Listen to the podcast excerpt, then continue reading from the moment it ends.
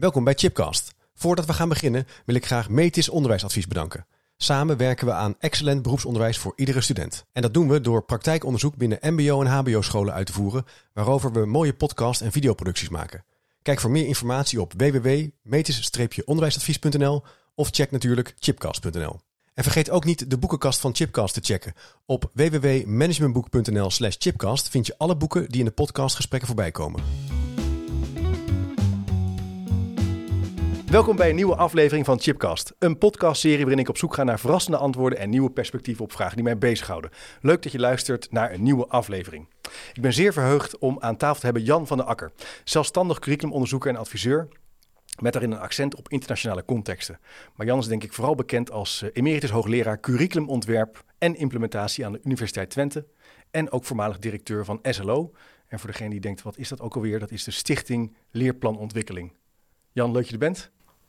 Leuk om hier te zijn. Ja, kijk naar uit om uh, met je van gedachten te wisselen. Ik stelde jou de vraag per mail: kunnen we het eens een keer hebben over hoe maak je eigenlijk een curriculum en hoe implementeer je een curriculum? En toen mailde je mij meteen terug dat je zei: ja, het gaat eigenlijk ook wel over hoe ontwerpen en implementeren samenhangt. Hè? Het een is niet altijd los te zien van het ander. Dus ja, kijk naar uit om daar uh, met je over van gedachten te wisselen. Um, maar je bent je hele leven wel met curriculum, met het curriculum, met het curriculum maken en ontwerpen bezig. Hè? Kan je Ja. eens iets zeggen over hoe, Ja. wanneer is dat zo begonnen? Dat is eigenlijk begonnen direct na mijn afstuderen. Ik ben, heb gestudeerd in Utrecht, psychologie. En daar in de leerpsychologie terechtgekomen. Bij de toenmalige roemruchte van Pareren. Ja. Eh, en die had heel veel belangstelling voor onderwijs. Dat was echt leerpsychologie in het onderwijs. Dus onderwijs, leerpsychologie, onderwijsproceskunde. Allerlei mooie termen waren daarvoor. Eh, en daarbinnen raakte ik dan sterk georiënteerd... eh, ja, hoe je eigenlijk het leren kan bevorderen. Maar dan wel een context. Van Pereira had altijd een grote belangstelling. En dat stak hij bij zijn studenten aan voor hoe dat bij allerlei schoolvakken bijvoorbeeld uitpakte. Hoe het in de praktijk dan eigenlijk ging. Ja. En, en dat was een relatief nieuwe specialisatie destijds. En een van de beoogde domeinen waarin hij later kon werken was een eigenlijk leerplanontwikkeling. Leerplanontwikkeling. Ja. En dat was in de jaren 70, midden jaren 70 hebben we het dan een beetje over. We gaan ver terug in de tijd. ja, nee, leuk. graag. Dat dat speelde. En toen wa- was er van alles nog aan de gang. En toen werd er op dat moment, ook midden jaren 70, de SLO eigenlijk opgericht. Door de toenmalige roemruchte minister van Kemenade. ja. Die graag de wereld wilde veranderen, te beginnen bij het onderwijs. En die dacht, er waren destijds allerlei afzonderlijke commissies. Voor al, elk schoolvak had zijn eigen commissie destijds. Om dat van tijd tot tijd te moderniseren. Er waren wel ook meer dan twintig commissies. Ja. En dat, sommige waren er heel actief en groot, andere heel klein. En Van Kemen dacht, het is goed om dat bij elkaar te dringen. Er moet iets van samenhangend curriculum ontstaan. Ze kunnen van elkaar leren. Eh, dus laten we daar eens een landelijk instituut van maken.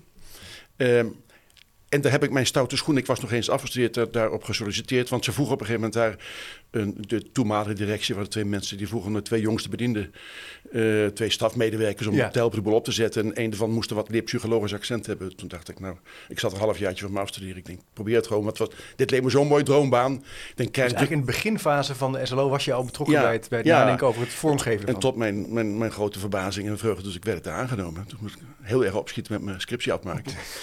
Eh, maar ik ben toen begonnen. Ik weet dat die eerste werkdag trad SLO binnen. Er waren twee directieleden en ik en een andere collega daar begonnen. We waren met z'n vieren. Dat was de hele SLO. We zaten samen in één auto. Hè. Gingen we op weg naar Den Haag om met ministeries te gaan bespreken.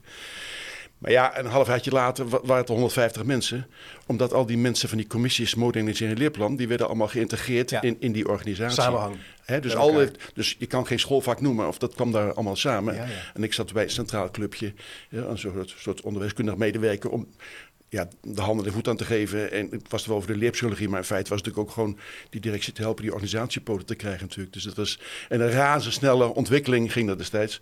Zo is het een beetje begonnen. En ja, daar ben En ik... Ben wat, ik was, wat was toen de, de, de redenering over onderwijs? Hoe werd er in die tijd dan gesproken over on- Wat was er nodig? Jij zei al iets over samenhang. Ja, dat hangt er vanaf wie, wie het dan sprak natuurlijk. Van Kemenade had, het, Ja, had, Van had, Kemen- natuurlijk- had, had de hele eh grootscheepse gedachte over natuurlijk. Ja. Die, die is natuurlijk vooral bekend geworden door destijds door zijn middenschoolgedachte. Hè? Ja. Het selectiemoment later eh, uitstellen. Hè? Leerlingen langer bij elkaar houden. Maar er speelde van alles op dat moment. was ook innovatie van dat basisonderwijs. Het was, was toch wel meer de integratie van het kleuterlager onderwijs. Dat was in de jaren zeventig ook nog. Hè? En dan, dan was het al iets in de richting, richting middenschool of basisvorming. En tegelijkertijd het was altijd in de, in de bovenbouw voor het onderwijs alle examenprogramma's die natuurlijk nodig gemoderniseerd moesten worden. nou ja, hoe daar chocola van te maken. Het allemaal proberen te organiseren en ook wel in zekere zin proberen te regisseren. beetje te regisseren, ook wat te professionaliseren. Ja. Daar waren natuurlijk ook clubs bij die al redelijk geavanceerd waren. Je had voor het reken- en wiskundeonderwijs had je het toenmalige IOWO, Instituut voor Ontwikkeling van het Wiskundeonderwijs. Wat later het Freudenthal Instituut is gegeten. Toen leefde Freudenthal nog. Die zat ook in het college van bestuur van SLO. Dat had allerlei uh, grote methoden in natuurlijk en zo. Uh, dus, maar die hadden een heel eigen instituut. Ja. En zo waren er bij natuurkunde, rondom het PLON-project, was ook al zes, zeven medewerkers. Maar er waren ook commissies, die hadden een halftime secretaris en dat was het. Ja. He, dus er was een enorm groot verschil. En er waren ook hele nieuwe commissies die net opkwamen. Voor, er werd net op dat moment een commissie voor dans, mim, drama opgericht. Aan de hele andere kant van het spectrum. He, die helemaal moesten, moesten beginnen met Ja, de ja, situatie. dat kwam allemaal bij elkaar. En, je, en, en je, dus die scriptie moest snel af, zei ja, je toen. ja, ja. En, en was had je toen al zoiets van, ja, ik ga verder in de wetenschap? Ik ga, ik ga... was mij nog niet helemaal duidelijk, denk ik. Ik, wilde, eh, ik had wel wetenschappelijke belangstelling, maar in, wat toegepast in, wel in het volle leven. Hè? Niet, Ja. niet zozeer in, in, in je laboratorium met je kaartenbakje. Wel in, in, in, de volle bij de scholen praktijk, of- bij de bescholen, Ja. professionals en, en, en, en, en ontwikkelaars en dergelijke. Eh, en beleidsdingen. Zo'n beetje, ik heb altijd wel aangetrokken gevoeld tussen de driehoek beleid, praktijk en wetenschap. Om Ja. daarin te manoeuvreren en vooral ja, verbindingen maken, bruggen bouwen. En dat Ja. zijn eigenlijk zulke verbazingwekkende aparte werelden. Ik heb altijd interessant gevonden. en Bij leerplanontwikkeling loop je er onvermijdelijk tegenaan. Op een of andere manier moet je die werelden bij elkaar brengen. Ja. En dus mijn hele loopbaan door, want ik heb toen eigenlijk maar in eerste instantie maar een jaar of vier bij de SLO gewerkt. Totdat toch die wetenschap begon, toch wat begon te trekken. Ja. Omdat ik eh, bij, die, bij die, die organisatieontwikkeling bij de SLO ging heel snel. En het was reuze boeiend. Maar ik dacht op een gegeven moment ook ik raakte ook een beetje opgeslokt. Omdat je begin erbij bent, Ja. ben heel sterk bij die organisatieontwikkeling betrokken en, en, en, en, en managementtoestanden. Toen dacht ik, ja, dat kan ik altijd nog wel doen. Eh, ik wil me graag inhoudelijk verdiepen. Ja. En destijds was toen ook een opbouw, in eind jaren zeventig, de studierichting toegepast onderwijskunde Ja. aan de nog toenmalige Technische Hogeschool Twente. En De de- Technische Hogeschool Twente. zo heette dat nog, hè? En eh, daar was ook al voorzien dat daar een specialisatie zou komen op het terrein, wat een typisch eh technologisch jargon heet, de curriculumtechnologie. Ja. Hè? Dus Ja, de kunst ja. en kunde van curriculumontwikkeling. Hè? En een van die bouwpastoren daar was Tjeerd Plomp. En daar ontstonden natuurlijk werkcontacten mee. Dus op een gegeven moment zei Tjeerd Plomp van... Gut, Jan, eh, we gaan curriculumtechnologie naar gang. Maar ja, er zijn eigenlijk maar heel weinig mensen die, die, die echt een beetje verstand van hebben uit, uit primaire ervaring.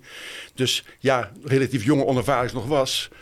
In het land der blinden is één nog koning. Dus die zei van ja, we hebben je geen zin om bij ons te komen. Ja. Dus, en ik vond het ook wel leuk. Want ik denk, ik wilde wat ook toch meer...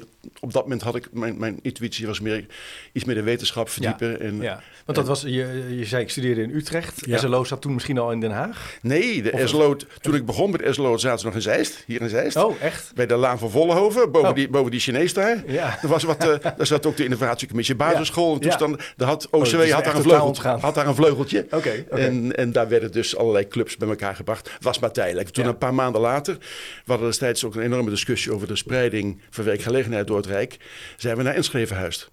Ja, dat was- destijds enorme Ah, ruzie oké. was er destijds. Want je had die jaren had je nog de ruzie gehad over de, de PTT die naar Groningen moest. Dat winderige Groningen en zo. Dat was in de tijd dat, het, het- het kabinet NL was destijds Ja. een spreiding van macht, inkomen, werkgelegenheid. Dus hey, de, de, zei ze, er kwam op een gegeven moment een motie in de Kamer. Het was van Kemenaar had bedacht, het moest een nieuwe gaan komen. Mooie centrale plek in Nederland. Dat paste bij de coördinerende functie. En toen eh, was er een motie in de Tweede Kamer en die zei... eh, ja, minister, wat doe je nou? Bedoel, hier is nou een nieuwe werkgelegenheid. Het is zo moeilijk om te spreiden. Zie die PTT. Eh dat doet hij zelf eens nieuws. Plaats dat naar een van de spreidingsgebieden. Hè. En toen ontstond er een ruzie, of nee, een ruzie-competitie tussen Emmen, Enschede en Heerlen.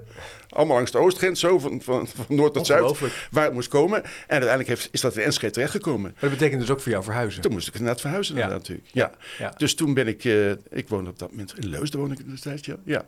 Dus ik was altijd in Utrecht en omgeving eigenlijk Ja. gewoond. Ja. En toen, eh, toen zijn we naar eh, de hele SLO daarin ver- verhuisd. Dat gaf enorm veel soes aan natuurlijk voor allerlei mensen, kun je je voorstellen. Maar voor mij maakte het niet zoveel uit. Je bent jong, je wilt wat, je begint, begin je loopbaan. Maakte mij niet uit waar het was. Hè? Ik vond het leuk, het werk leek me leuk. En dat die was kans, een avontuur. Ja, met Cheert Plomp om dus eigenlijk samen te gaan... Dat eh, was toen nog niet het geval. Oh, dat was nog niet het geval? Nee, want het was in 1976. eh, ging met, vanwege de SLO ging naar het oosten des lands. Oh, en daarna... En toen zaten Ja, we ja. in Enschede en toen kregen we toen contacten met de TH. Ja, ja, oké, zo is het gegaan. Zo is het een beetje gegaan. Kijk, Ja. Hey, en ehm, eh, als, iedereen, als, als vakgenoten eh, denk aan jouw naam denken, dan zullen ze denk ik het spinnenweb. Ja, Toch wel vooral, eh, tenminste denk ik, ik kom nog steeds heel veel studenten tegen. ja ik ook. Ja. Jij misschien ook, die Ja. dan met het spinnenweb aankomen hè, in de positieve, van het, positieve zin van het woord. Hè. Ja. Ehm, eh, het, ja, het, het, het, het, het leerplankader hè, met leerdoelen, met leerinhoud, leeractiviteiten, docentenrollen, bronnen, materialen, gedrag, groeperingsvormen, leeromgeving, tijd en toetsing. Dat is iets wat eh, dat heb jij ontwikkeld. Ja, hoe, kan je daar iets over zeggen? Ja, ik ga een beetje op de hak op de tak, maar nee, het geeft is niks. toch wel leuk om even naar, die, Ja, naar nu te gaan. Ja, dat- ja nee, prima. Ehm, ja, dat is een beetje gegroeid, denk ik. Eh, omdat eh, zeker als je probeert dingen te veranderen in een curriculum, dan kan je klassiek denken. Bedoel, de klassieke eh, eh, associatie met een curriculum gaat over doelen en inhouden. Hè? Ja. En die wil je iets Ja. veranderen. Maar du moment dat je iets aan doelen en inhouden zou willen veranderen, dan merk je al gauw, oh ja, wacht, dan, dan moet die didactiek eigenlijk ook veranderen. Dat vraagt andere vormen van leren en dus een andere docentenrol. Eh, soms ook bij de groeperingsvorming. Andere spullen, materialen, bronnen die je gaat gebruiken. Eh, andere manier van tijdsbesteding. Zelfs de ruimte, de leeromgeving doet er aan toe. En last but not least kom je altijd bij die verschrikkelijke toetsen terecht natuurlijk. Want dat Ja. krijg je haast nooit bij elkaar. Nieuwe leerplanidealen En- en, de, en, de, en de, de toetsing zoals die was. Daar zit vaak natuurlijk Een spanning een, op. spanning op natuurlijk. En daar gaan heel veel dingen ook kapot. Eh, dus toen ontstond het idee van, oh ja. Dus het was een beetje optelsom. Kijk, de literatuur waar verschillende mensen hadden wel gezegd... nou, een curriculum is minstens doen en inhouden. En Ja. anderen zeiden, nou, die gingen er nog wat dingen bij betrekken. Ja. Maar je zou ook een beetje ook door schade en schande. Want mijn promotieonderzoek, dat, zat, daar begon het een beetje mee. zat destijds heel erg op de curriculumimplementatietour. Ja. Wat kunnen gewone leerkrachten nou als ze met mooie curriculumvernieuwingen... het was destijds in het basisonderwijs, het bedrijf natuuronderwijs... waar echt wel heel een ander repertoire beroepen werd gedaan bij de leerkrachten. En dan merk je gauw van ja, allerlei dingen worden dan problematisch. Dus ja, als je er- ergens aan een knopje gaat draaien, dan merk je, oh, er is altijd wel ergens iets wat, wat dan, waar het dan op, stu- op stuk loopt, wat dan niet lukt. Of mensen zeggen, ja, wat moet ik daar nou mee? Hoe moet ik het dan toetsen? Of hoe zit het met de tijd? En hoe moet, is dat de leerling alleen? Of moet ik ze bij elkaar zitten? Of hoe zit het nou eigenlijk? Dus ontstond het idee van, er zijn wel een aantal relevante vragen die je kunt stellen. Je begint altijd met de bekende wat, waarom, waartoe, wanneer en zo. Dus daar ben ik een beetje gaan, gaan, gaan afpellen, analyseren. Uiteindelijk word ik uitgebreid door een stuk of tien vragen waarvan je Waar ik dan merk, nou, dat is wel een beetje. Dan heb je het wel zo'n beetje gehad.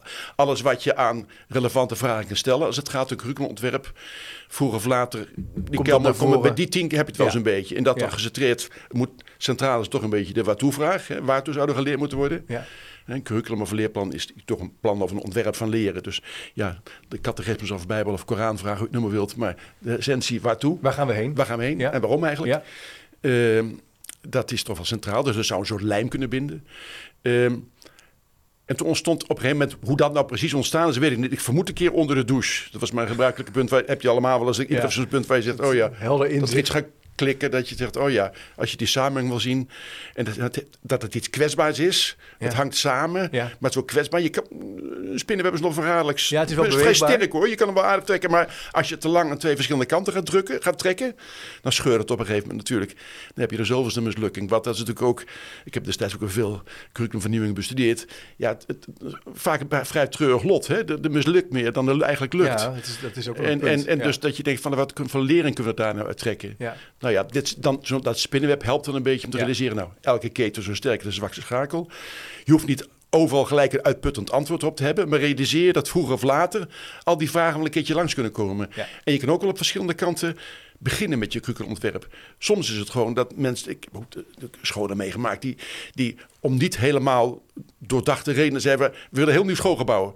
En we, we beginnen al mee, de deuren gaan eruit, open klaslokalen aan toestanden. En, en langzamerhand, wat, ja, en waarom eigenlijk? Wat Dan zit er van alles nog, dan komt erachter, Ja, dan ja, loop je allerlei dingen de op. aanleiding gewoon, we zijn aan de beurt voor een nieuw gebouw. Maar het begint ook soms met de toetsing. Met of, toetsing. of ja, we willen meer ICT gaan doen. Dan gaat het dus over de hulpmiddelen. Welke bronnen gebruik Ja. je En eigenlijk? zeg je dan eigenlijk andere groeperingsvormen. Dat maakt niet per se echt uit. Ik, ik denk dat het niet per se uitmaakt. Er, Nee. er kunnen vele aanleidingen zijn. Het ontstaat vaak uit een soort behoefte. Er is een probleem. En, en probleem tussen, doe ik tussen aanleidingen. Het is niet per se iets negatiefs of iets slechts. Nee, maar een probleem meer heel zijn. neutraal. Nou ja, er zit een, een, een, een gat tussen ideaal en huidige realiteit. Ja. En hoe kunnen we daar wat aan poetsen? Ja. En dat kan op verschillende manieren. Dat kan allerlei, op al die tiende punten kan dat wel zijn. Dat mensen daar een aanleidingen zien. Ja, ja. En dan zeg ik, nou, dan moet, dat, dus alles is legitiem om mee te beginnen. Ja. Kan een goede aanleiding zijn. Maar ga dan ook eens even kijken naar die andere dingen.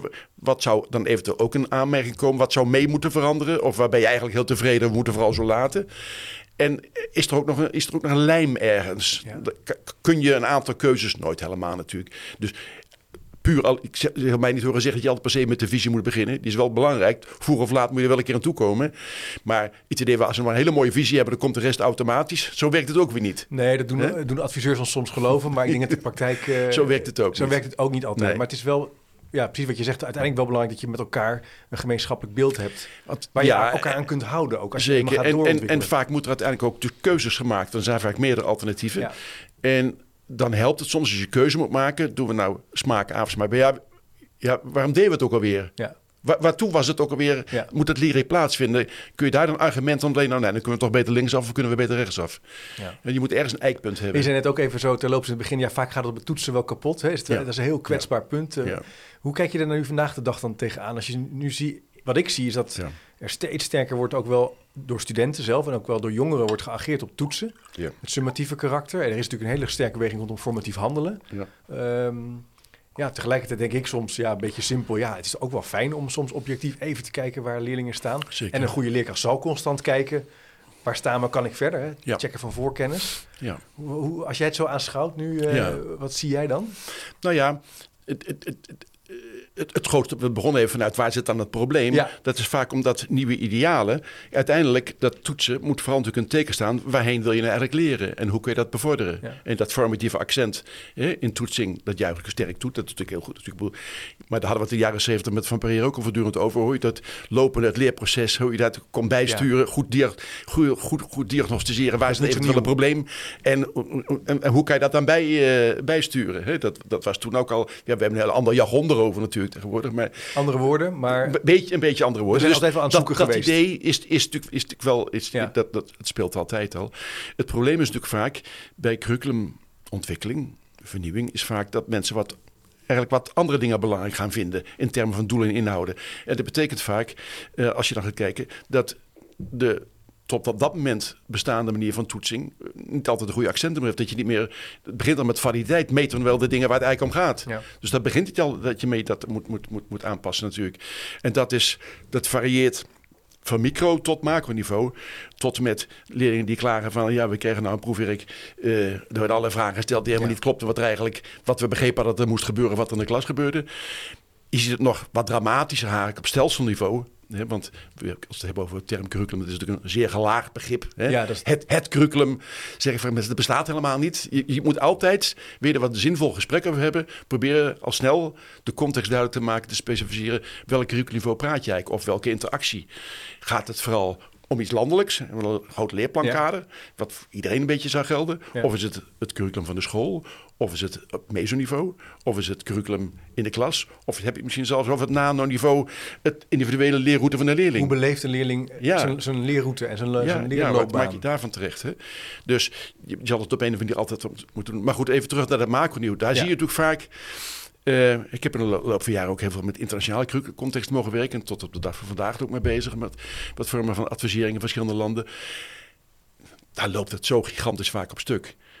Dat- en er speelt eh, sterker naarmate je wat meer in het voortgezet onderwijs komt. Tegen de tijd van bovenbouw voortgezet onderwijs. Waar in veel landen traditioneel, ook als in Nederland, die enorme dominantie hebt van eindexamens. Hè, met allerlei grote repercussies voor het toekomstlot van de, van de leerlingen. Daar zitten natuurlijk hele rituelen en tradities en waarden aan vast. Eh, soms nog het meest bij de ouders Ja. en dan bij de leerlingen. Eh, dus als je daar iets gaat veranderen, wat vaak wenselijk is, als je de voorkant, ja, waartoe leren ze nou eigenlijk en wat gaan ze leren? Als je dat dingen verandert, dat vraagt van andere manieren van afsluiten en toetsen.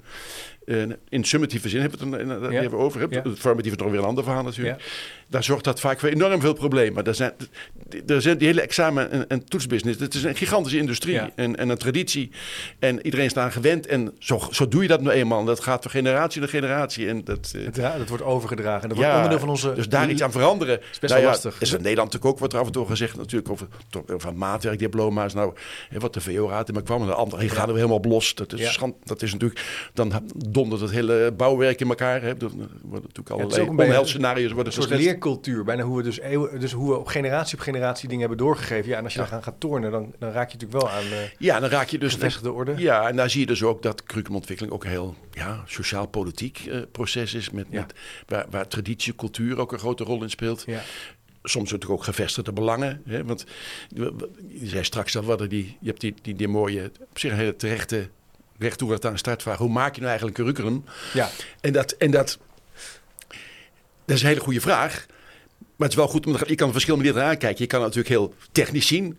Als je iets maakt, lijkt dat... Hè, ik, maak een product en op een gegeven moment is het niet. Kan je je handen vasthouden. Dit is het. Ja. Hè? Ja.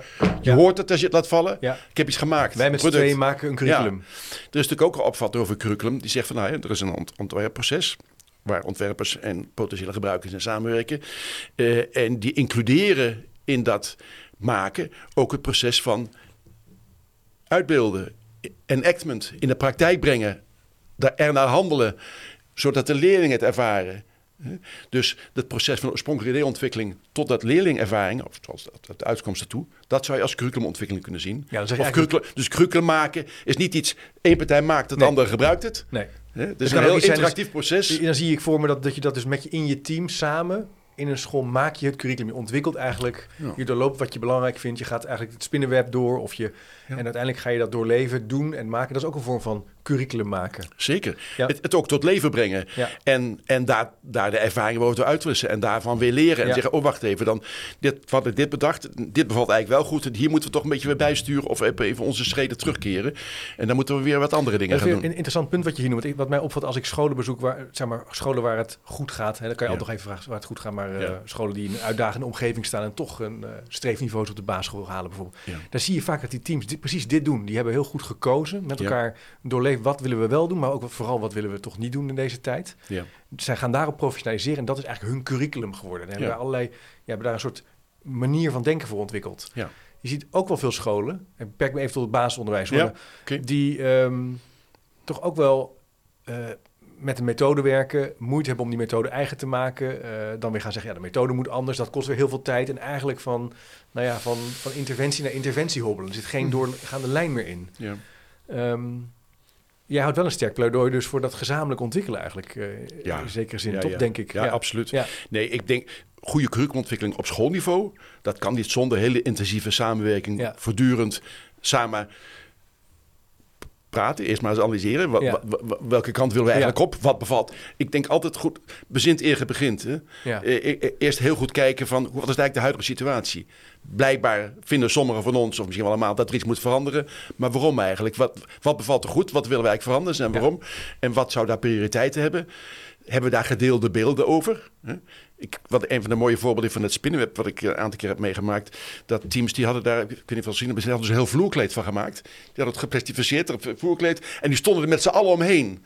En mensen gingen dan bij die draad staan waar zij zich het meeste zorgen over maakten. Of wij het, het grootste gat zagen tussen huidige praktijk wat zij wilden. Ja.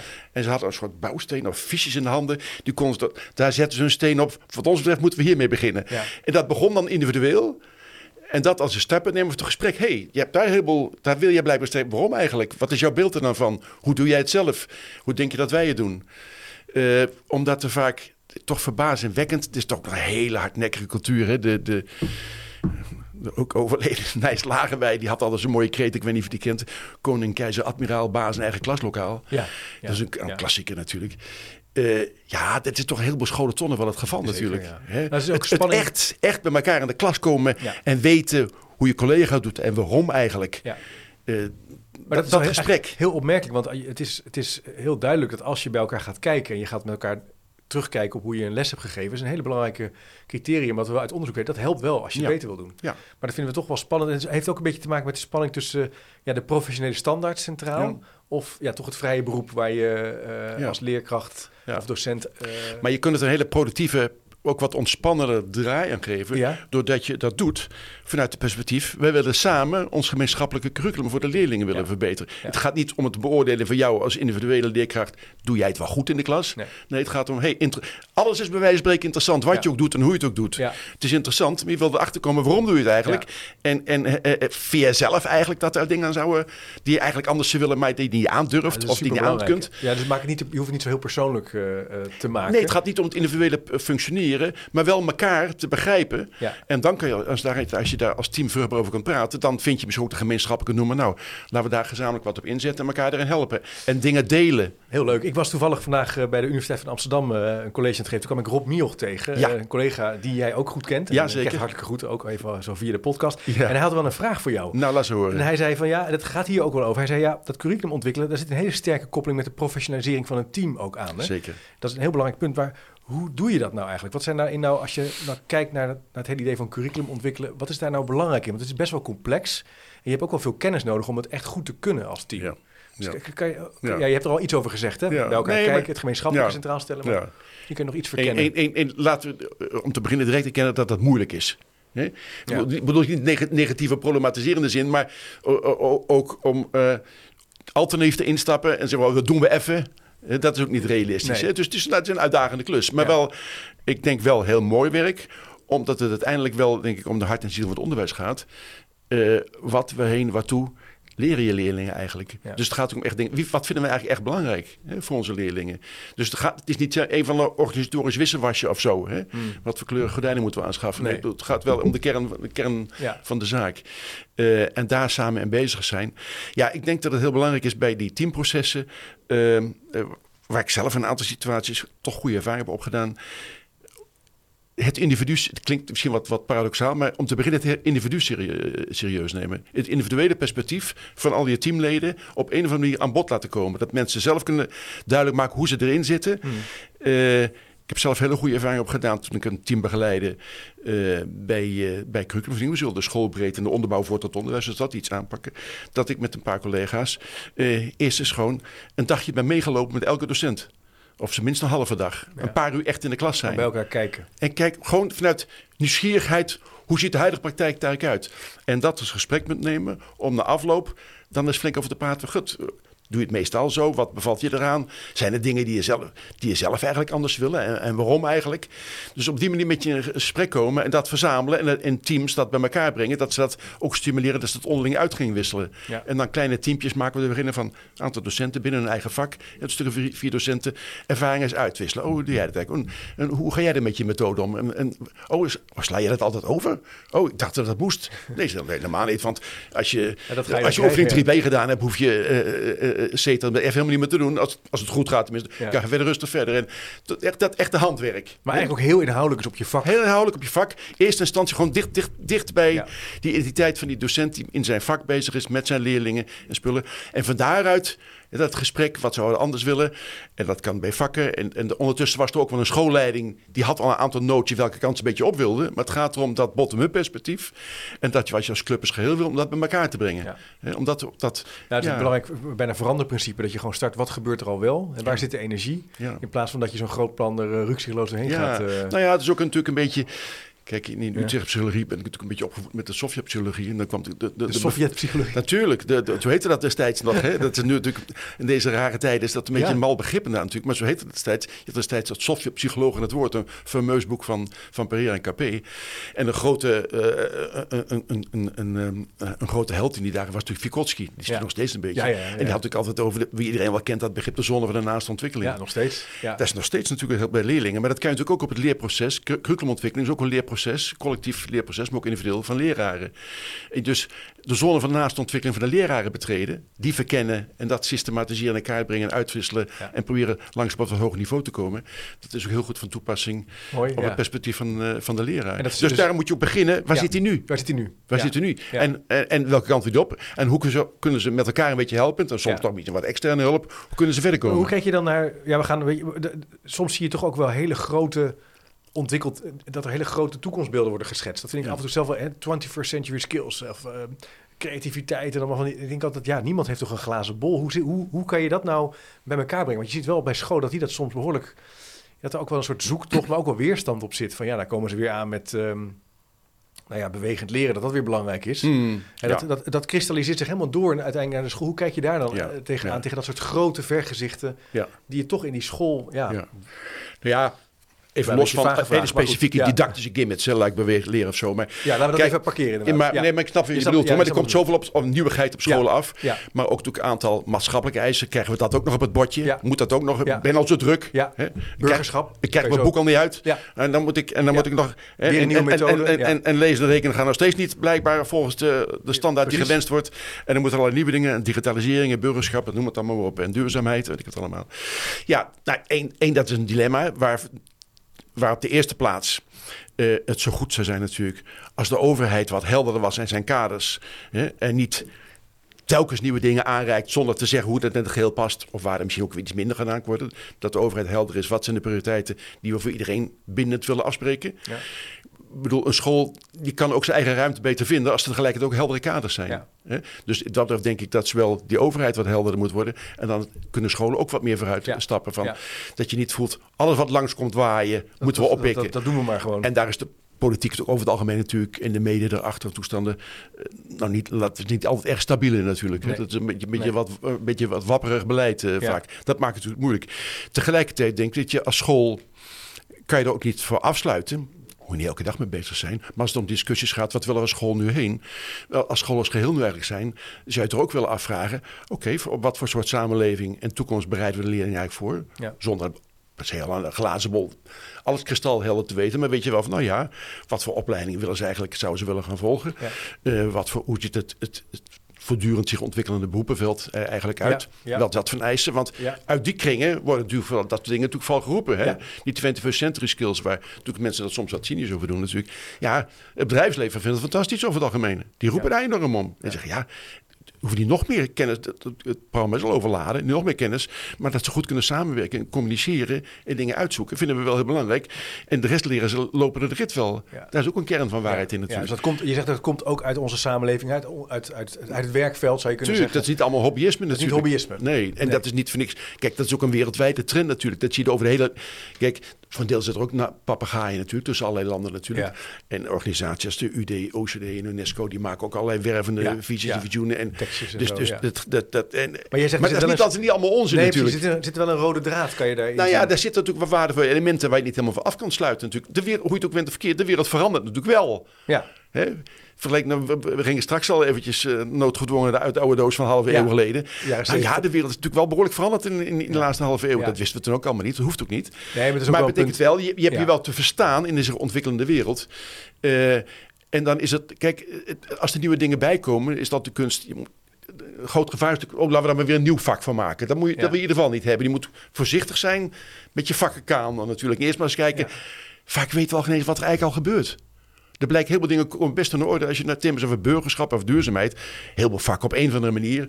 Of expliciet of impliciet besteden al aandacht aan. Laten we dit eens in Soms in, kaart de, pe- soms in het pedagogisch klimaat, soms in de onderwijsfilosofie. Natuurlijk. eh, Dus, dus wordt dat dat je, al kijk oké, hebben we dat helder? eh, Hebben we daar een helder beeld Ja, ik van? heb overigens wel het idee dat, dat best veel... Ja, ik chargeer nu een beetje, maar dat scholen ook wel heel makkelijk dan denken... oh, burgerschap, we moeten dan aan de gang. We gaan eh, Ja. studiedagen, we gaan Ja. in onze kerk... Dat je denkt, nou, Ja. wacht even, even Ja. wat doen we al? Ja. Even rustig, even... Ja. Dat zeg je eigenlijk ook. eh, Hè? Wat, er in verschillende vakken eh, al, al besteed. En dat, Ja. het eerste vakje dan misschien kijken is naar maatschappijleer. Ja. Eh, en, en, en weten een beetje hoe de democratische rechtsstaat eigenlijk werkt. Ja. En hoe een gemeenteraad functioneert, dat soort dingen. Maar dat is natuurlijk wel even die rare dingen. De- In, in die zin, eh, eh, ik zeg ook die mensen die zeggen, nou, het gaat allemaal om kennis in de school, zou het vooral moeten gaan. Nou, dan doet er al treurige feit voor, als het gaat om burgerschap, of het feit hoe de democratische rechtsstaat werkt en, en hoe, hoe, hoe, hoe, hoe politiek een beetje werkt toestanden. Als een van de dingen die je serieus mag nemen met internationaal vergelijkend onderzoek, dat Nederlandse scholieren daar waar en boos Ja. slecht op scoren. Ja, ja, dat de waar. kennisbasis op dat niveau is helemaal drie keer niks. Ja.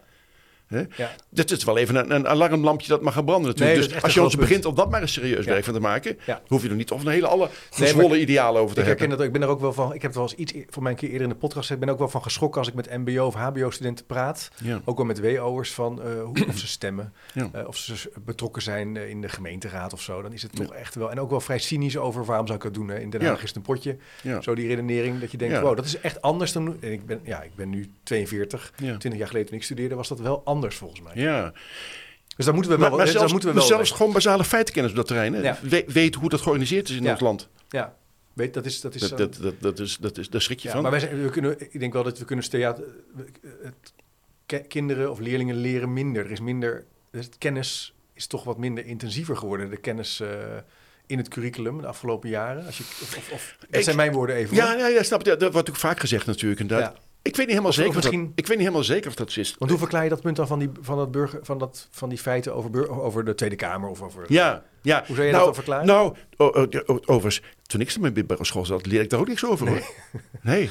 Ik bedoel, we, we hadden er ook wel acht vakken. Eh, nee, acht vakken, wat zeg ik? Nee, ik had wel 12, 13 geloof ik. Dat is het gymnasium Bert. En dan kreeg die kwam van alles links en rechts langs. veel vakken, ja. Maar ik weet wel zelfs wat het prachtige vak geschiedenis. Wat een fantastische geschiedenisleraar. Eh, maar die is niet verder gekomen dan de Eerste Wereldoorlog. Ja. Eh, dus wat, na, de? Eerste Wereldoorlog, na de Eerste Wereldoorlog, Ja. Tot en met hoe ziet de moderne samenleving eigenlijk uit, heb ik op school niks van aangereikt gekregen hoor. Nou, ik heb me toch wel door de samenleving redelijk heen geslagen. Ja. Maar ik bedoel, je, je wil ook niet verabsoluteren dat het vroeger ook allemaal zo fantastisch geregeld was, allemaal Nee. gedekt was. Nee. Eh, Nee, oké, dan ben je- Tegenwoordig wordt het, ik- relativeer dat ook dan ook een beetje natuurlijk, hoe, hoe slecht het is. Er zijn natuurlijk andere accenten en ze leren andere dingen. Eh, en, en ja, het is net welke maatstaf je eigenlijk aanlegt. Ja, oké. Oké, interessant. Ja. Ehm, mag ik nog een andere vraag Ja. van een luisteraar stellen? Dominique Ja. Sluismans, lector eh, aan de Hogeschool Rotterdam, doet veel rondom formatief handelen. Ja. Ehm, waar krijg jij nou zelf het meeste energie? Er zijn twee vragen. Waar krijg jij nou zelf het meeste energie van als het gaat over curriculumontwikkeling? Wat vind je nou het allerleukste om te doen? Dat is de eerste vraag. En twee, is er nou ook sprake van een soort verborgen curriculumontwikkelproces? Er is was, wordt wel gezegd een verborgen curriculum in een school. Mhm. Maar is er ook iets zoals een verborgen proces in een school? Wat, wat je eigenlijk niet ziet en wat als het ware impliciet gaande is? Ja, Dat zijn de twee vragen die, eh, Ja. die zij aan jou eh oké. Oké, nou, aan de schenen willen leggen. Vuur aan de schenen willen leggen.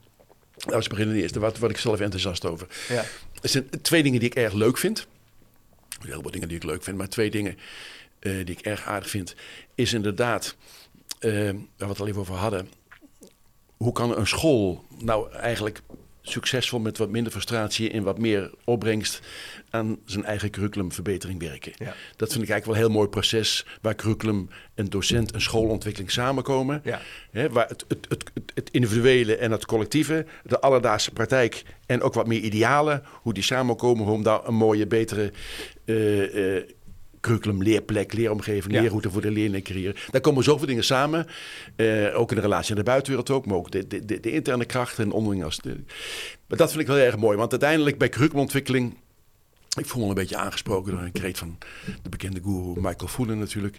Dus ja, curriculum implementatie, een woord dat jij ook graag natuurlijk gebruikt, is essentially about what teachers do and think. Ja.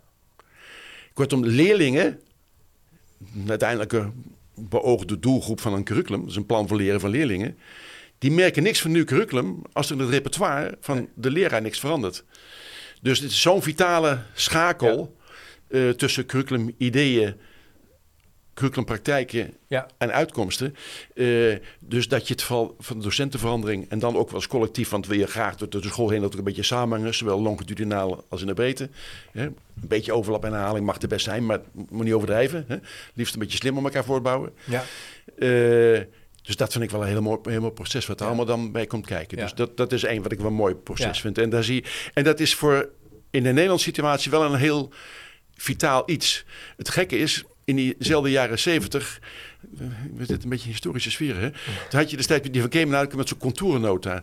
Het woord, dat was dat de contourennota, hij schetste de contouren van het toekomstig onderwijsbestel. Nooit Oké. van gehoord? Ja, Nee, grappig is dat, nee. hè? Dat was dat had iedereen het een over. bezwaard, maar nee, het lag, op, lag op ieders tafel, Ja. de, de contourennota. Ja. Ja. Eh, centraal begrip, dan was het begrip schoolwerkplan. Zeg je dat nog wat? Ja, ja, Ja, ja. dat klinkt alweer als een hele stoffige term. Ja. Die had destijds enorm pleidooi ervoor dat scholen inderdaad hun schoolspecifieke curriculum, school-eigen curriculum zouden we tegenwoordig zeggen of zo. Maar dat, dat noemen ze schoolwerkplan, wat, Ja. wat wel een beetje werkachtig klonk. Dat klonk al niet zo, we gaan niet leuk, god moet Nee, weer werken. eh, inderdaad. mouwen opstropen. dat heeft eigenlijk een, een wat treurige geschiedenis gekregen, omdat in de praktijk is er enorm veel werken gemaakt. Al die basisscholen die moesten, zich, die moesten dan beginnen met discussies over kind, mens en maatschappij. Wat, wat willen we nou eigenlijk? En, en hoe houdt dat zich tot de allerlaatste praktijk? Moeilijk, moeilijk, moeilijk. Dat leidde tot dikke ordners die stoffig werden, in de vensterbank lagen en die in de praktijk nooit gebruikt werden. Dus het algemeen dat, dat niet meer. Dus dat is helemaal onbruik geraakt, de decennia daarop. Ja. Het komt op dom weer met volle kracht naar boven. Ja. En dat is van deel positief, van deel ook een beetje het nood. Omdat het ons natuurlijk hardnekkig maar niet lukt om landelijk enigszins een gemeenschappelijk stilbeeld te krijgen. Waar willen we nou heen met het Nederlands onderwijs? klopt, ja, ja. Welke functie heeft het Nederlands onderwijs nu eigenlijk in onze samenleving? Dat begint natuurlijk mee, wat voor samenleving willen we eigenlijk? Ja. Dat is natuurlijk een uitermate versplinterd, ja. je kan dat chique zeggen, heterogeen land als Nederland. Sociaal, politiek, cultureel. Ja. Uh, het wappert alle kanten op in Nederland. En dat maakt het ook ontzettend moeilijk om op landelijk niveau enigszins een gedeeld beeld te krijgen over die, die beroemde visie de, de, de visie-elementen van het curriculum. Waartoe leren zij? Ja, daar levert ook hele verschillende denkbeelden op. Daar spelen andere ideaalbeelden, daar spelen andere belangen, daar spelen andere histories in.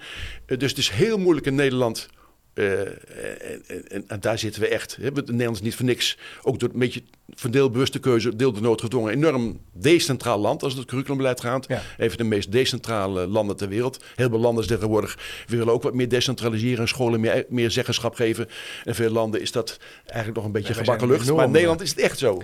Want althans, als je het hebt over de PO en onderbouw VO, hebben we alleen maar dat hele beschamele setje globale kerndoelen waar je last nog gemak van hebt. Ja. Dus dat stuurt niet, maar je hebt ook geen last van. Nee.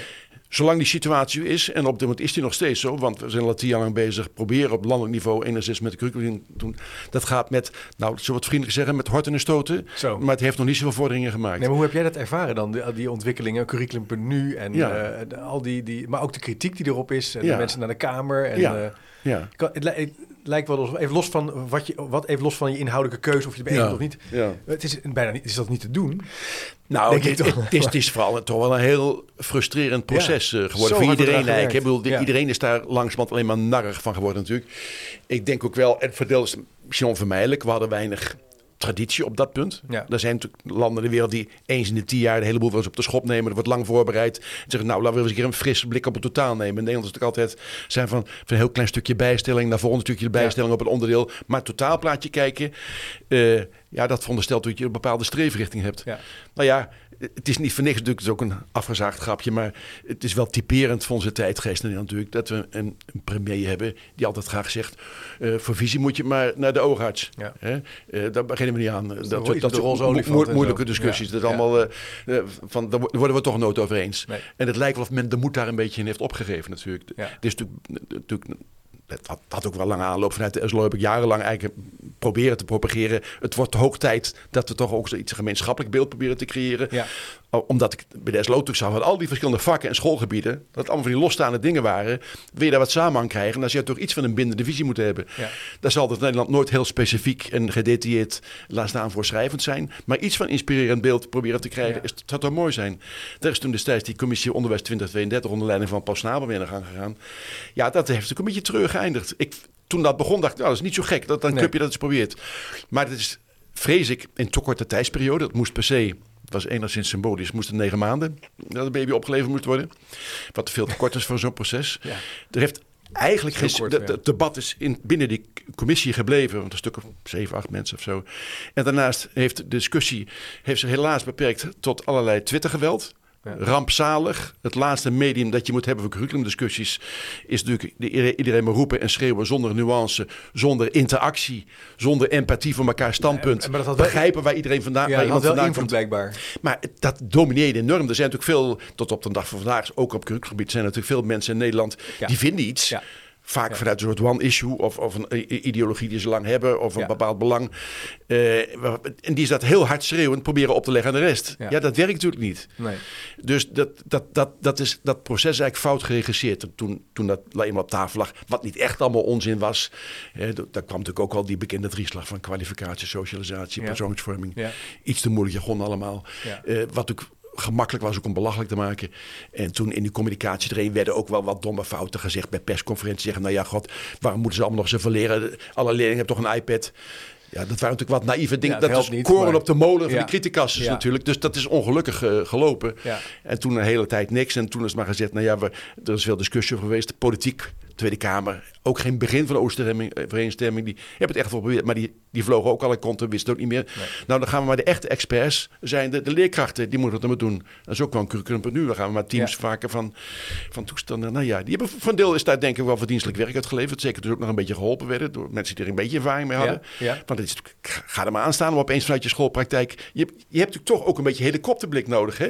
Weten wat er überhaupt te koop is. En wat er mooie voorbeelden zijn. En wat doorleefde successen zijn. En waar de valkuilen zijn. Je moet erg veel verstand hebben van je vak en van je vakdidactiek en van allerlei ontwikkelingen op terrein in de wetenschap en van internationale voorbeelden, wil je daar een beetje ja, verstandige keuzes te kunnen Ja, maken. het Dus dat, het, het, complex. Het, is, het is te complex.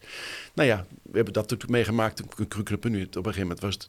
Daar kwam ook wel allerlei toestanden op. Nee, we hebben de wetenschappelijke commissie gekeken... om daar proberen op een of andere manier... nog dat wat te redresseren... en een goede baan, wat rustiger vaarwater te krijgen. Toestanden. Nou ja, tot, tot op vandaag...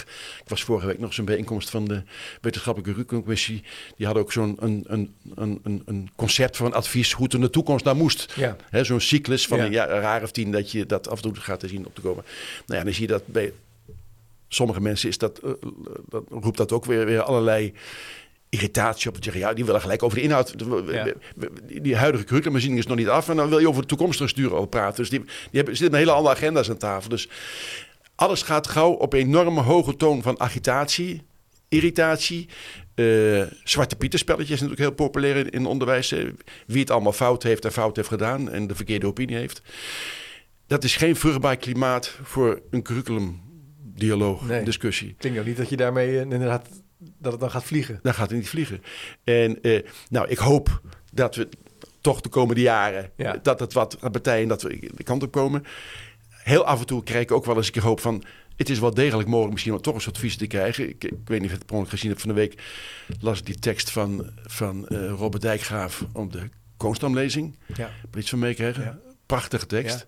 Ik denk, ja, het is dus blijkbaar wel mogelijk, maar dan moet je wel zo, blijkbaar zo'n multitalent als Robert Dijkgraaf Ja, hebben. juiste met zijn moment, doorleefde wijsheid. Ja. Ja, die, die iets van een soort inspirerende visie van voor het onderwijs eigenlijk daar formuleert. Ik denk dat Ja. er heel veel bouwstenen in zitten die heel goed voor een, een landelijke curriculumvisie eigenlijk kunnen benutten. Misschien ook wel, eh, misschien ook wel, maar schiet me nu te binnen, een persoon. Hè? Dus hiervoor was het natuurlijk ook heel, heel erg gericht op Tuurlijk. samen en collectief. Maar het is soms ook wel fijn om gewoon iemand te volgen die zegt, nou, ik, ik denk dat dit de, de, de richting is. Ja, en maar, maar daar zijn we in Nederland toch wars van. Hè? Want Ja, we willen ja, natuurlijk niet achter een, Nee, eh, volgende nee, zendeling nee. aanlopen natuurlijk. Maar er zit in ieder geval een... Robert Dijkgraaf kan natuurlijk geen ander. Die man is natuurlijk zo welsprekend. En die kan, kan zo Ja. mooi spelen met allerlei soorten gedachten uit verschillende werelden. Die legt verbindingen. Ja. En die creëert ruimtes. Ja. En plaats, die, die legt verbindingen in plaats erop te knallen. Hè? Of alles di- dicht te smeren. Het moet allemaal per se zo zijn. Nee, dit is mogelijk. Maar dat is ook een mooie optie. Eh, dat inspireert ook veel meer. En als je het hebt van landelijke curriculumvisie, dan denk ik ook veel meer aan een inspirerend verhaal. eh, dan dat je daar het rechtstreeks af moet leiden wat er per se allemaal moet. Nee, precies. Hè? Ja. Inspirerend verhaal is soms, hebben scholen denk ik soms ook meer aan. Als daar een zekere consensus over ontstaan, dat bij wijze van spreken 90%, kijk, 100% van Nederlands krijg je nooit ergens achter. Maar als je 90% tenminste, nou, dat is eigenlijk best wel een mooi verhaal. Ja. Waar ik voldoende ruimte in zie om mijn eigen steentje aan bij te dragen. Ja. Wat kan ik bijdragen aan dat ideaal? Ja. Als we die kan met het onderwijs op willen. Nou, dan hebben scholen er ook wat aan. Scholen zitten, natuurlijk zit niet iemand te wachten. Er er onze cultuur in om een, echt dichter nationaal curriculum. Dat gaat natuurlijk niet lukken. Nee, hè? wel- Sommigen zouden dat misschien graag willen. Ja, Hè? een nationaal kenniscurriculum eh is nu... Tuurlijk, een, die, eh, die, weten, die, die, die, weten wat goed is voor ons allemaal. ja, ja. Maar die, die, er, zien, er ontstaan wel initiatieven. van Zeker. die, en dat eh, vind ik op zich dat interessant. eigenlijk ook wel goed. Dat vind ik ook interessant. Hè? Want dus, er zit dus inderdaad een ruimte. Want het was een beetje een omweg naar dat visieverhaal. Ja. Maar wat ik zeggen wil. In Nederland is nou bij uitstek een land. Waar we dus. Nadat het schoolwerkplan avontuur was mislukt. Waar het eigenlijk wel heel mooi zou zijn. Als scholen en docenten samen toch in dat gat zouden springen. En die uitdaging aan zouden Ja, durven. dat gebeurt. Om toch, hè, en dat zie je nu hele mooie voorbeelden ontstaan. Ja. En die zin vind ik zo. En dan, laat daar dan maar variatie ontstaan. We hoeven niks landelijks op te leggen. Maar als er daar een kenniscurriculum ontwikkeld wordt. Ik, heb, ik, ik ben heel geïnteresseerd om deze eens in te kijken hoe het er eigenlijk echt uitziet. De, de, de, de, de, de vocabulaire, het, het, het, het, het wat drammerige karakter waarin het dan gepresenteerd wordt, daar ben ik nooit zo kapot van. Wat minder gecharmeerd van. Maar eh, prima, ik bedoel, dat is een bepaalde smaak. Kijk hoe het eruit ziet. En scholen die daar zo aangetrokken kunnen voelen. En als er ook alternatieven zijn, kunnen we het vergelijken. Want dan voelen we ons zo aangetrokken. Ja. Dan gaan we ook een beetje die kant op. Zullen ongetwijfeld ook wat eigen draai geven. Dat is mooi. En laat er maar meer van dat soort dingen ontstaan. Heel mooi voorbeeld vind ik ook waar, je op, op schoolniveau dat ziet. Ik weet niet of je die, eh, die Denise kent. De nieuwste school in Amsterdam van Esprit. Nee. Met schoolleider Luc Sluismans, ken je die? Oh ja, ja, ja, Ja. sorry. Ja, ja, die, Lux- die, ja, die ken ik wel, ja. Broer van, broer van Dominique. Ja. ja. Ik wist niet dat het, eh, die school dat die zo heet. Oh, ja, de nieuwste school, De nieuwste van, school, ja. van de Esprit bestuur. Da- Daarom hebben ze de afkorting Denise gemaakt. Oh school. ah, leuk. Eh, is fantastisch. Je moet af en toe op, op LinkedIn eens even kijken. Ja. Luc heeft regelmatig berichten waar die, hoe, hij, hoe hij het curriculum ontwikkelen met zijn team aanpakt op school die dat doet. Dat zijn pareltjes. Ja. Maar dat is ook weer op, team, eh, op, schoolniveau. Zeker. En daar is de, de kracht is daar. Maar het is ongelooflijk. Je ziet voor wat voor een, een hele nieuwe school met tientallen nationaliteiten. Ja. Van PO tot en met eind VO en alles wat ertussen zit. Eh, hoe daar toch één geheel van gaan maken. Longitudinaal leerplan, waar zeer gevarieerde diverse leerlingenpopulatie, hoe ze daar toch iets moois van weten. Ja. Hoe ze er toch chocola van weten Ja, te maken. hè? dus. Waar iedereen tot zijn recht komt. Eh, met een heel hecht team dat er alle kanten aan trekt en zo. En eh, ja, Luc is daar fantastisch in. want Die heeft ook zelf veel curriculum, bloed en aderen. Die is daarin opgeleid. Die heeft nog een paar jaar bij de SLO gewerkt. Die heeft alle dingen gedaan. Die, die kan dus heel goed... Dat is nou echt een, wat je noemt een, een sterke curriculaire schoolleider. Ook een dat- leider, ja. En dat is ook op schoolniveau. Dat is, Dat is natuurlijk wel belangrijk. We begonnen met die dat helpt wel. Ja, hoe bouw je een curriculum extra ja, op Ja, schoolniveau? i- i- i- iemand die het metier snapt, wat er allemaal bij kon kijken, zonder naïef te zijn van, jongens, ik heb een idee, mannen, we gaan allemaal linksaf. ja. Hè? Of dames. en en, en, eh, misschien nog een, nou niet tot slot, maar even, Ja. we zijn een tijdje onderweg in de podcast. Vraag wat ik je nog graag wil voorleggen is, als je nou kijkt naar wat voor tijd we nu leven eh, en, en wat voor impact dat heeft op ons onderwijs. Bijvoorbeeld het idee, wat mij opvalt, is die verregaande individualisering van hoe we kijken naar leren. Hè. Dus het idee van een individuele leerroute waarin eh, leerlingen op middelbare school al verantwoordelijkheid nemen voor hun eigen leerproces. In het beroepsonderwijs is dat eigenlijk al veel, het MBO is dat eigenlijk al veel gebruikelijker natuurlijk. Mhm. Dan ga je stage, je leert Ja. het vak door het te doen. Ja. HBO gebeurt het ook, flexibilisering. Maar je ziet het ook wel doorcijpelen in het basisonderwijs. Hè. De Ja. leerkuil vind ik interessant. Je zit, hè, je- je- als individu je moet eigenlijk...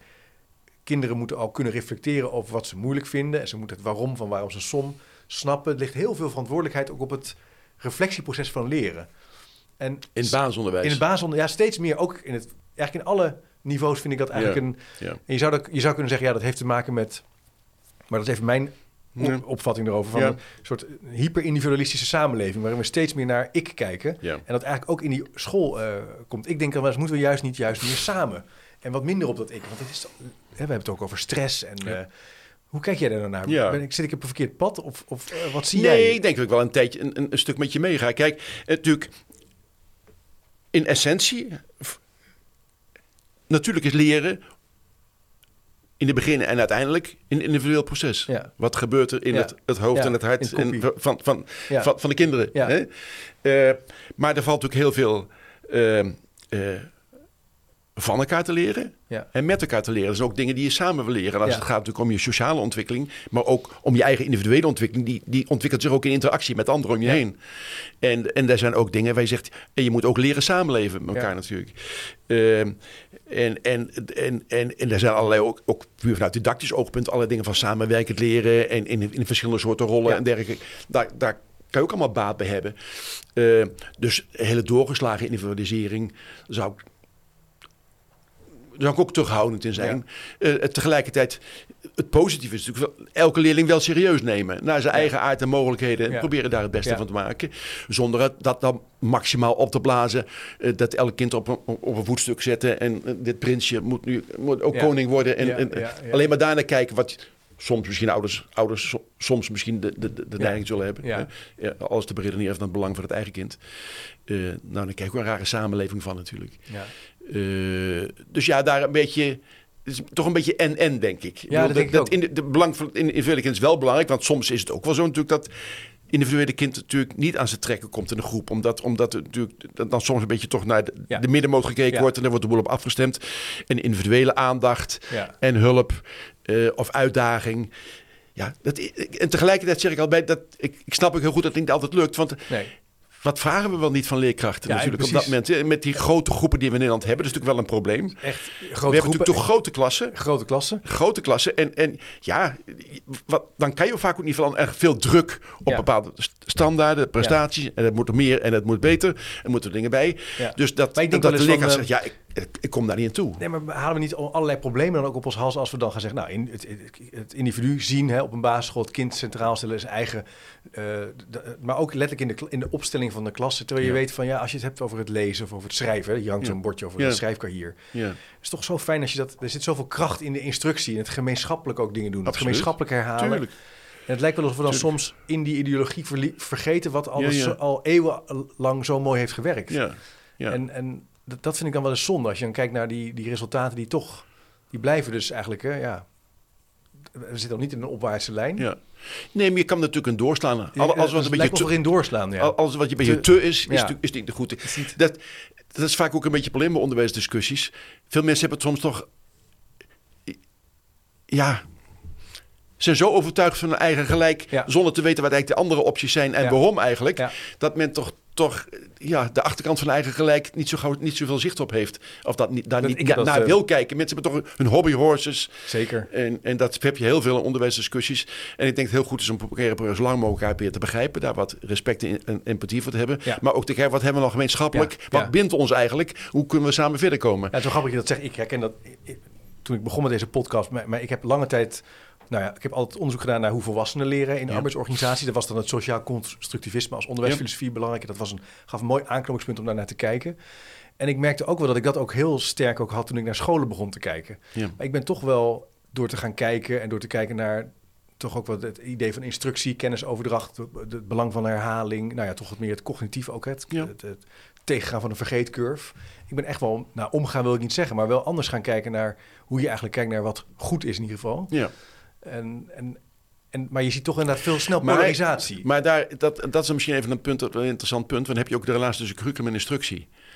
Eh, en Ja. dat, dat is ook wel een aardige. ja, Eh, dat veel mensen vanuit instructie denken eh, en effectiviteitsdenken. die hebben natuurlijk bepaalde normen van wat dan succesvol is of wat kwaliteit is.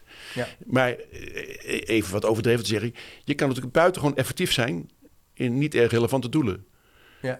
En dan komt de curriculumdenken om de hoek kijken. Ja. Dat ja, eigenlijk waar gaat het eigenlijk Ja, om? precies. Wat vinden we nou eigenlijk belangrijk? En waarom? En op welk moment? En, en in welke mate? ja. En dat is altijd een doseringskwestie. Dus punt, kijk, van, nou, dit is uit alle onderzoek weten wat dit de meest effectieve instructievorm. Ja, voor dat doel misschien precies, wel. En, en voor, dat soort leerlingen. voor- voor schrij- maar maar maar wat- dat wil niet zeggen dat je gelijk moet generaliseren. Dus dat idee van directe instructie, waar je natuurlijk een aantal mensen natuurlijk heel, nou ja, dat, een gesprekspartner aan, aan tafel. Ja. Dat ik, ja, op een bepaalde manier begrijpelijk. Maar ik heb er altijd wel wat second thoughts ook bij. Om dat dan gelijk te generaliseren. Dat is in elk moment, voor elk leerdoel, voor elke leerling, is dat de geëigende Nee, het hangt af van het doel wat je, wat je hebt, het inhoudelijke thema. Daar begint het. En dat is natuurlijk wel een beetje curriculumdenken. Van Ja, ja, ja. het doel denken. Waar, waar, waartoe wordt er nou eigenlijk geleerd aan we heen? En dan, oké, dan kan je kijken wat is nou didactisch vanuit Ja. instructieperspectief nou de meest geëigende vorm. Ja. Eh, maar het wordt wel eens een beetje overgeslagen. En er zijn wel eens, ik merk hoe langer, hoe langer meer, wat op zich leuk is, hoe langer meer mensen in de curriculumdiscussie mengen. Maar vanuit een soort instructiedenken, dan allerlei woeste curriculumuitspraken doen. Ik denk, oh, wacht eventjes. Ja, daar moet je Er is iets meer over er- er- nadenken. Er, is, er, is, ja, precies. er is een wat breder Maar dan beeld. eigenlijk komen dan toch dat curriculumdenken bij uitstek nu in deze tijd heel relevant is. Ook al dat het heel moeilijk is. Hè? En ook al Ja. zijn er dus lastige processen geweest bij curriculum.nu. En nou, ja, je eerder, tuurlijk. eh, als je kijkt naar eh, eh, de, de grote maatschappelijke vraagstukken die op ons Ja. afkomen. De, Ja. de tekorten die er zijn. maar ook de, milieuvraagstukken. dat vraagt toch wel kennis en, en, en slim nadenken met elkaar. tuurlijk. En grote plannen. Hè? Dus dat, ik mis soms, maar goed, een beetje. Ik mis soms wel eens ehm, grote ideeën in Nederland. Ja, Van eh, we gaan de Sch- Schiphol in de Noordzee bouwen. Ja. Ik noem even wat iets idiots. nee, maar het hè? heeft wel iets te maken. Het heeft iets er niet mee te maken. ja. Natuurlijk, wat is er wat, nou, wat voor samenleving willen Ja. we en hoe willen we die eigenlijk inrichten? En hoe kunnen we leerlingen voorbereiden op die samenleving? En wat, wat voor rollen zijn er zo al te vervullen? En wat zijn de keuzemogelijkheden erbinnen? En dan ontkom je er niet aan, aan die discussie. Nee. En het is altijd de bekende ding, nou ja, groot denken, klein starten. Hè? Je moet ook wel handelen, je moet in beweging blijven natuurlijk.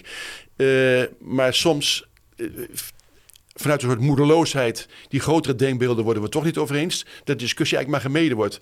Of als die, al iemand probeert op te starten, die belachelijk gemaakt wordt. Eh, en dan wordt er weer opzij Ja. geschoven. En dat hebben we natuurlijk de laatste tien jaar heel veel gehad. Ja, we moeten dus En nog steeds een beetje zie ik dat in, in, in, in de, nou ja, de internetcultuur. Hè, van de korte statements en, en elkaar wegzetten. Ja, maar dat, dat- speelt nog steeds Ja, heel sterk. Het tijdsbeeld is ook- hebben we ook niet mee. Hè? Het is natuurlijk eh, met al die social en media. Dat, dat, dat, en dat, dat vraagt natuurlijk toch, eh, afgezien van de, de leuke en wel nuttige kanten van de social media. Curriculumdenken vraagt toch een wat andere ja, cultuur van Ja. debatteren, dingen Ja. uitzoeken, de tijd te vernemen. En groot durven denken dus ook wel. Ook groot durven denken. Ja. Nou, laten we daar de podcast mee afsluiten, Jan. Voor mij Goed is dat een mooi perspectief om mee te nemen voor de luisteraar. Groot denken over het curriculum, groot denken over je leerdoelen. En nog even met een spinnenweb aan de gang kijken in je school en in je team. Daar Om het toch handen en voeten te Handen geven. en voeten geven. Uiteindelijk het moet ook weer ook klein weer Ja, handen en voeten kunnen ja. geven. Ik vond het ontzettend leuk om met je te praten. En eigenlijk ook toch stiekem even te beginnen bij waar je ooit bent afgestudeerd.